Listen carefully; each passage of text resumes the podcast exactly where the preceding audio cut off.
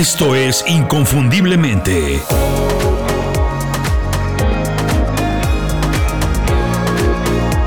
Sé extraordinario en lo que haces.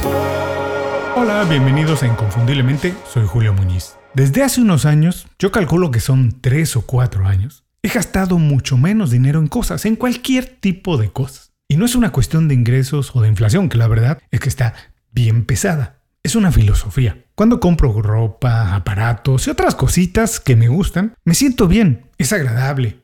Pero mucho ojo, solo siento una sensación de verdadera plenitud cuando gasto en cosas que de verdad enriquecen mi vida. Si bien es cierto que nuestra economía, en el mundo en que vivimos, en esta parte del mundo, depende del consumo, creo que no tenemos por qué exagerar ni mucho menos confundir prosperidad y bienestar con consumismo, que es muy peligroso. No nos va mejor cuando gastamos más. No es lo mismo. Por eso, yo siempre pongo por delante, le doy prioridad al ahorro sobre el gasto y prefiero invertir en cosas que se consideran activos, no pasivos, que son esas cosas que pierden valor, se devalúan exactamente en cuanto las compras y salen de la tienda. Mira, por ejemplo, en Estados Unidos, aquí, la inflación empezó en serio en 2021. No se habla mucho de eso, pero está bien pesada. Y a partir de esa fecha, los coches empezaron a vender entre 10 y 30% por encima de su precio real, de lo que valen en serio. Pero por cuestiones de educación, por estilo de vida, por una costumbre, hacemos muchas cosas por costumbre.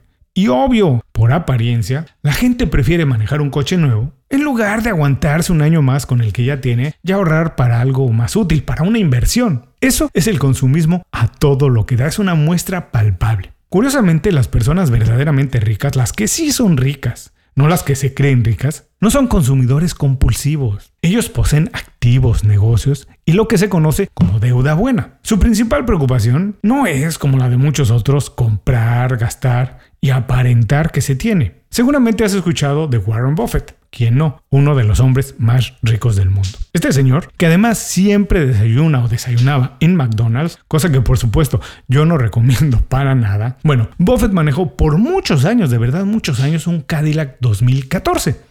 Y cuando le preguntaban, bueno, finalmente, ¿cuándo vas a cambiar tu coche? La respuesta siempre era, eso puede esperar. Como ya dije, la economía mundial se basa en la compra y venta de productos.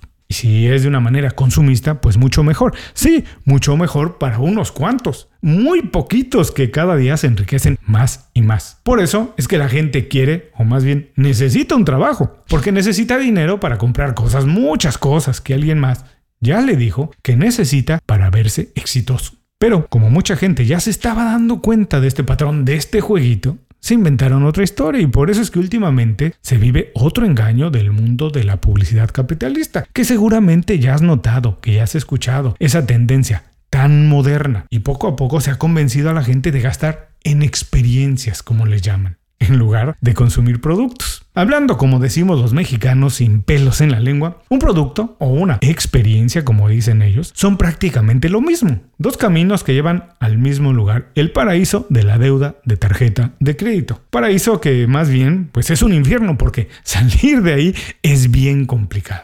¿Qué tienes que saber cuando se habla de dinero?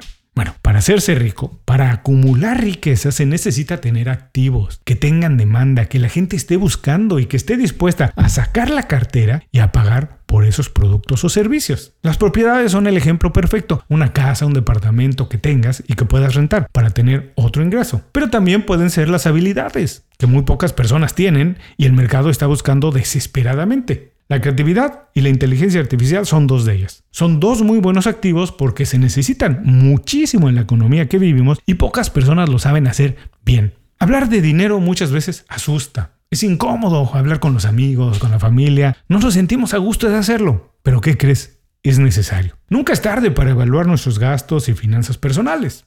Pero ahora que todavía, digamos, tenemos viva la llama de los propósitos de Año Nuevo, es un buen momento para reflexionar, es perfecto momento para pensar en eso, para saber qué estás haciendo con tu dinero, que en el fondo no solo tu dinero, es también tu tiempo, y con eso hacer un presupuesto de tus gastos para los próximos meses. Evaluar si es que estás gastando nada más para enriquecer a otra persona o si estás invirtiendo para enriquecer tu. Esta historia y estos consejos que vamos a escuchar a continuación ya los había yo publicado antes y de manera más detallada y extensa en las 5 razones. Las 5 razones es mi newsletter semanal. Si quieres conocerlo, suscríbete y recibe un email todos los viernes con consejos, ideas y recomendaciones para hacer más fácil tu trabajo y para vivir mejor. Visita inconfundiblemente.com y suscríbete completamente gratis. Así vas a recibir esta información directamente en tu correo electrónico. Ahora sí, estos son los 5 pasos para hacer un presupuesto personal a tu medida para vivir mejor. Número 1. Calcula tu ingreso anual neto. Incluye solamente lo que es 100% seguro. Empieza calculando tu ingreso anual neto, que es la cantidad total de dinero que ganas en un año después de quitarle todos esos molestos impuestos. Te recomiendo que incluyas nada más las fuentes de ingreso que son 100% seguras y no lo que crees que vas a ganar. Número 2. Documenta todos tus gastos del año pasado. Incluye hasta los detalles más pequeños, mínimos e insignificantes. Haz un documento con todos tus gastos del año pasado. Puedes hacerlo en cualquier programa de hoja de cálculo. Puede ser Excel, puede ser Notion o el que sea, el que tú utilices, te funcione y con el que te sientas a gusto haciendo cambios rápidamente, porque vas a hacer muchos cambios. Registra todos tus gastos, desde los más grandes y consistentes, como pueden ser el pago de tu renta, de tu hipoteca, el pago de tu coche, lo que sea, o la escuela, hasta los más pequeños, como ese cafecito o la cerveza que te tomas todos los viernes. Número 3. En base a tus ingresos y gastos, establece objetivos que sean realistas que puedas alcanzar de ahorro para 2024. Después de los dos primeros pasos que ya vimos, ya tienes lo que se necesita, lo necesario para poder establecer objetivos que sean realistas, que se puedan alcanzar de ahorro para este año y que se ajuste, por supuesto, a tu estilo de vida y a tus posibilidades. Es importante que tienes que considerar hacer algo de ahorro y siempre tener un guardadito para cualquier emergencia que suceda durante el año. Número 4. Arma un plan de eliminar gastos innecesarios y busca oportunidades de inversión, incluso aunque sean marginales, muy pero muy pequeñas. Para optimizar o incluso para crecer tus finanzas, haz este paso extra en donde elabores un plan detallado con el objetivo de eliminar, de quitar cualquier gasto que es innecesario, que no está ahí. Muchas veces tenemos suscripciones a cosas que ya ni siquiera utilizamos, gastos que no están proporcionados en comida o en bebida, etc.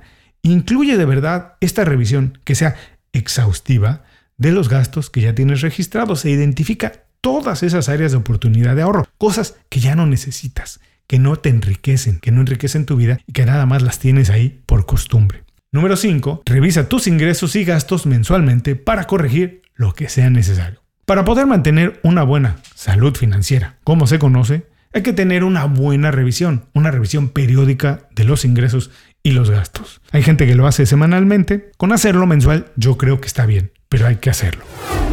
No soy un experto en finanzas, no soy tu contador, mucho ojo, no puedo darte consejos profesionales sobre el dinero, pero después de haber estudiado dos o tres años, casi tres años de contabilidad en la preparatoria y de muchas, muchísimas lecturas, algunas de esas que ya he recomendado aquí en Inconfundiblemente sobre este tema, pues pienso, estoy muy convencido que las cuestiones del dinero tienen mucho que ver, están muy relacionadas con nuestros hábitos. Así que revisa tus hábitos de consumo, corrígelos, pide ayuda a un experto y empieza a mejorar tus finanzas para vivir mejor. Este es un episodio especial dedicado a las 5 razones, mi newsletter semanal. Si quieres recibir más historias, más detalladas y más consejos como este, suscríbete visitando inconfundiblemente.com. Todos los viernes vas a recibir información que te pueden ayudar a hacer tu trabajo mejor y vivir también mejor. Nos escuchamos muy pronto en otro programa. Mientras tanto, por favor, sé inconfundible. Haz tu trabajo como nadie más lo puede hacer.